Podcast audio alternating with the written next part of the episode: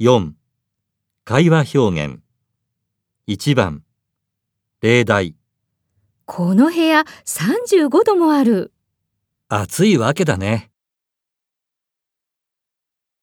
1、すみません。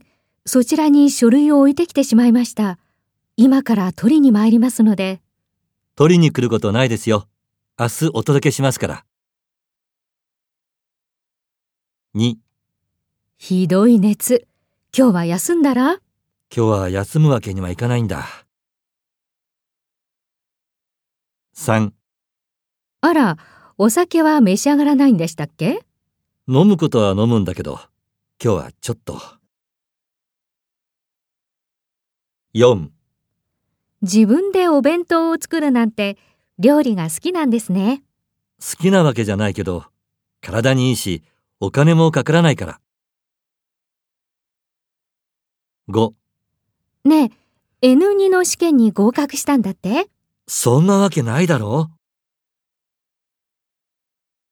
?6、はい、宿題できたわよ。おーすごい自分でやったことにしようっと。